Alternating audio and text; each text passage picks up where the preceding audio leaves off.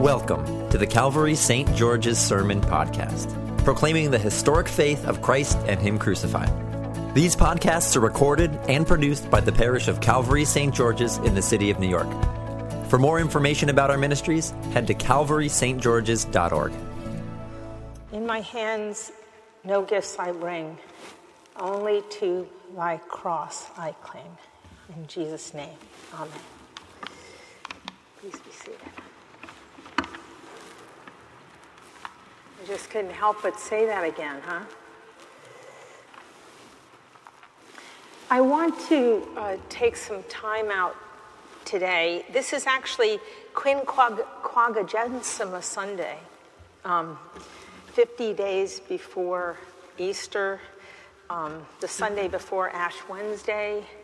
Uh, and I want to, as we uh, go into Lent and become, we, we're prepared for the death and resurrection of Christ, his passion, um, I want to talk about grace. And I want to talk about grace in terms of how it touches us, how it affects us in some kind of real way. And um, I'm going to say three things. Uh, thank you for sharing. Um, I would have said four, but there were only three. Um, so, an interesting thing about grace, just a factoid for you, but it's an interesting one, which is that Jesus doesn't talk about it. He lives it, he doesn't talk about it. Also, it's only in the Gospels four times, and all in this first part of John, where, you know, where he says he, that Jesus came full of grace and truth. But then when you get to the letters of Paul and all the epistles, you, you hear it all, it's on every page practically. So people, you know, why? Why no talk of it in the Gospels, but all this talk of it in the letters?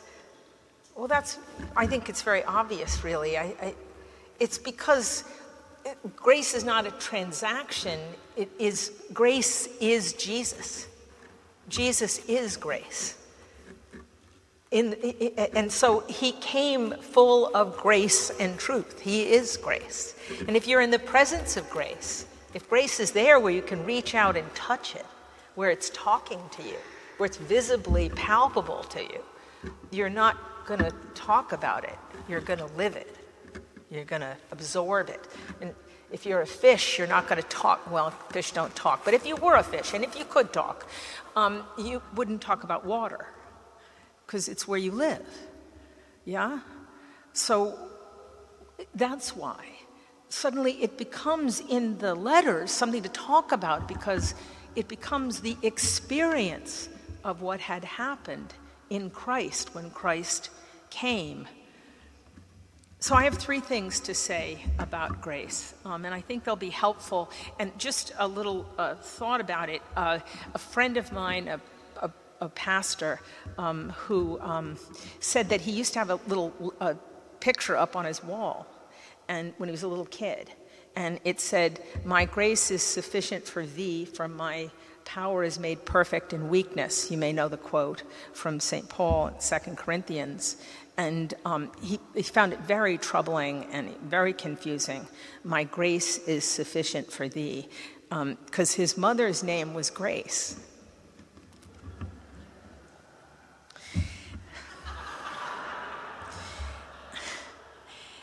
But I, I, think he came to know a bit about more. But we only will always know, remember, the fringe of it, because grace is infinite. It's, it's everything. It's absolutely everything. It takes up everything. So that's the first thing I want to say. Grace is love's preventing. Now, that's a quote from Psalm 59 The God of my mercy shall prevent me, says the psalmist. But the word prevent in those days meant a different thing. And if you look at the Hebrew, the, the Yahad Me'ani, it means the grace, the God of my mercy, shall um, come to meet me, shall come to, to, to be with me and meet me here. So God is at first the initiator, always. It is our state of being, our everything. So, this is why in the scripture that we read from the Old Testament, Elisha is all absorbed in getting what Elijah has. Elisha says, I've got to have it because you're going to be dead, and I'm going to be left being the prophet, and you just made water part, and I'm not going to be able to do it, so you need to give me that power so that I can make the water part so that I won't be a complete idiot. Have, right? You need to show me how the oven works because soon you will be gone and I will have to turn it on. Um, so, so you understand where his head is at? And, and my head has been in the same place. And, and, and he's so absorbed in it, he's like, I'll go, listen, uh, uh, uh, Elijah, I'll go wherever you, oh, are you going to leave? No, no, I'll go wherever you're going. Because he really wants this double portion. And he says, please give me a double portion of what you've got. And Elijah teaches him the lesson of grace, the first lesson of grace. All throughout the Old Testament, really. The first lesson, which is watch me and he watches Elijah, and Elijah goes up in a whirlwind of fire and departs. And the message to Elisha is it was never Elijah's power, it was God's power through Elijah. And till Elisha knows this, he has nothing. But once he knows this, he has everything. And this is an enormous transformation that we make when we come to know God. That we start to see everything as being made by Him, ourselves, the, the spit that we have in our mouths, the touch of the pew, every single thing, every bit of ourselves, our hearts beating. The God of my mercy shall prevent me. If you see me as I am, taken from you, it will be granted. If you see that I depart and it's all God's power, you will have God. You can see that this confuses people. It, it, I know that it confuses people. It seems like such a simple thing. You know, God, what, Father Guido Sarducci knew it. You know, who is God? God is everything. You know, we, I know, but I know people are confused because if you, you, they draw a line on a piece of paper and they go, you know, this is my birth, and then I, well, I don't know, I got married and or I didn't, and I had some kids, or I didn't, and I got a job, or I didn't, and I got sick, or I didn't, and then at the bottom it's I died. And then they ask the question well, when did God meet you? When was God there for you?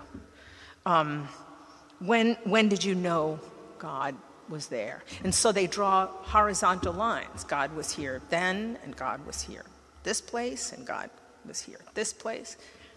And of course, this is entirely ridiculous because God was there all the time. And as the great philosopher says, God is the piece of paper on which this is written. There was no time God was not there. God was never not there. You may have identified God at certain times. Your life is not that you were on a wrong train and now you're on the right train. You were always on the right train. You just didn't know you were. And now you know. And that is huge. That is enormous awareness. It's a huge thing to know that I was made by God. Now, you know um, that God created everything, that God is in everything, is also a huge loss of control, right? But it's an incredible awareness. This is God's preventing, the first message of grace.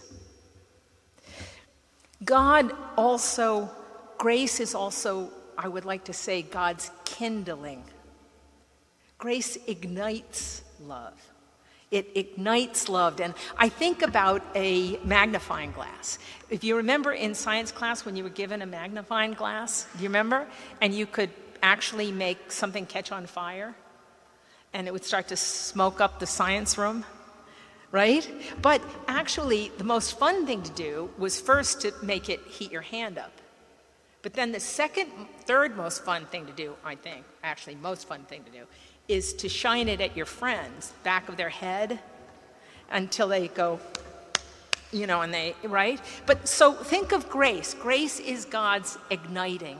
How does religious experience start? God does not need us to begin anything. Nothing is our idea. It's all God's work. It's not our search for God. It's the great hymn written by Jean Ingelow. I sought the Lord, and afterward I knew he moved my soul to seek him, seeking me. It was not I that found Savior true, no, I was found of thee. You know, you can't tell somebody to love you. Well, of course, we've all done it. It's pathetic. You know, I don't know why you don't love me. You should, and it, it does never works. It's the pathetic scene in the movie, right? Um, why won't you be my friend? Charles Wesley's hymn, uh, actually, it's uh, not Charles, it's uh, Sam, Samuel Wesley's hymn. Tis mercy all immense and free, for oh my God, he found out me. It's God's igniting us. And therefore, we are loved into loving.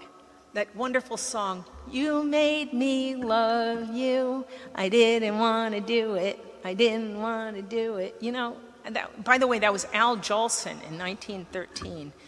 Don't give it to Judy Garland. And so Jesus has this command have faith Trust me. Know me. Because faith is not an effort, it's a response to one who is worthy of it. And as we get to know the Lord, we start to realize that He's worthy of it. He's worthy of our faith. He comes through.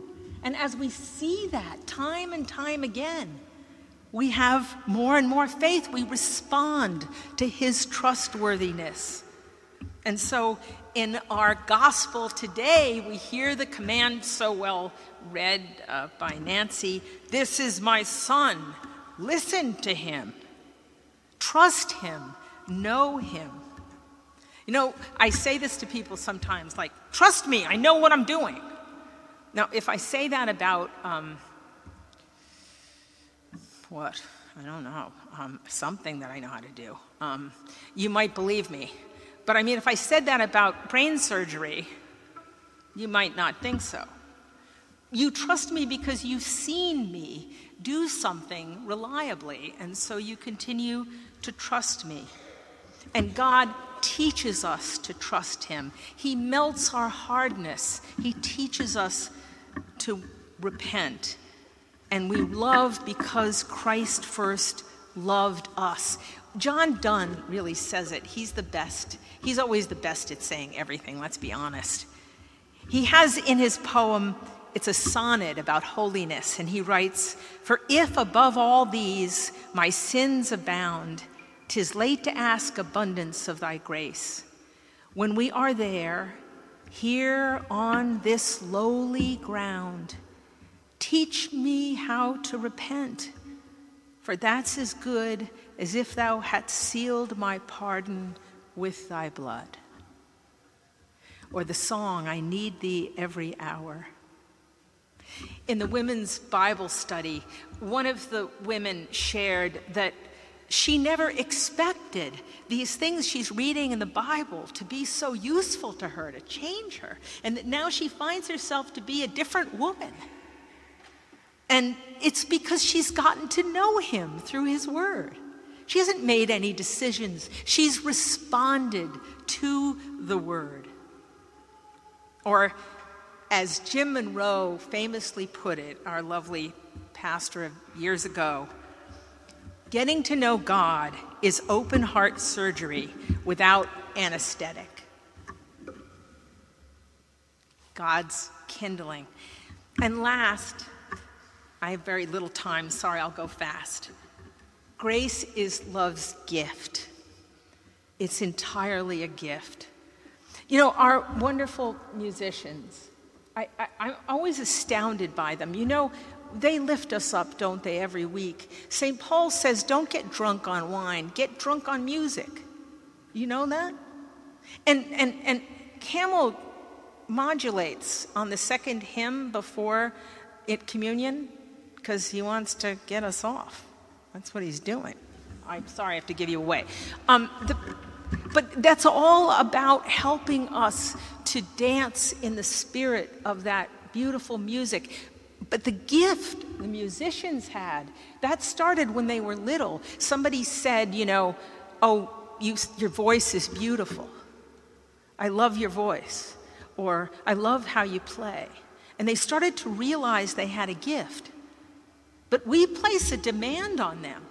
I mean, okay, show me your face when they sing a hymn you don't like. So we, we reject them and we criticize them because we place a demand on them. But they have a gift.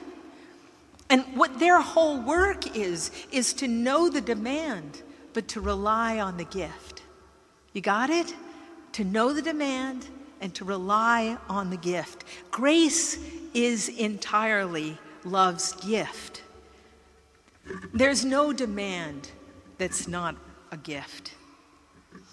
you know, um, the really, uh, well, Jesus says it when he sends the disciples out. He says, he says uh, uh, freely you have received, freely give.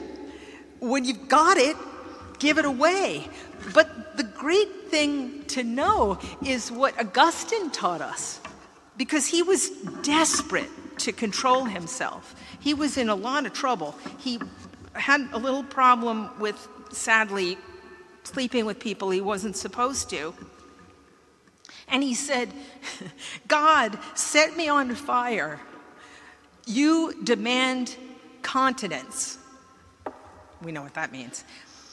Give me what you command, and then command whatever you will. It's been simplified to be give what you command and then command whatever you will. The idea is you better give it to me and then I'll do it. You got it? because grace is a gift.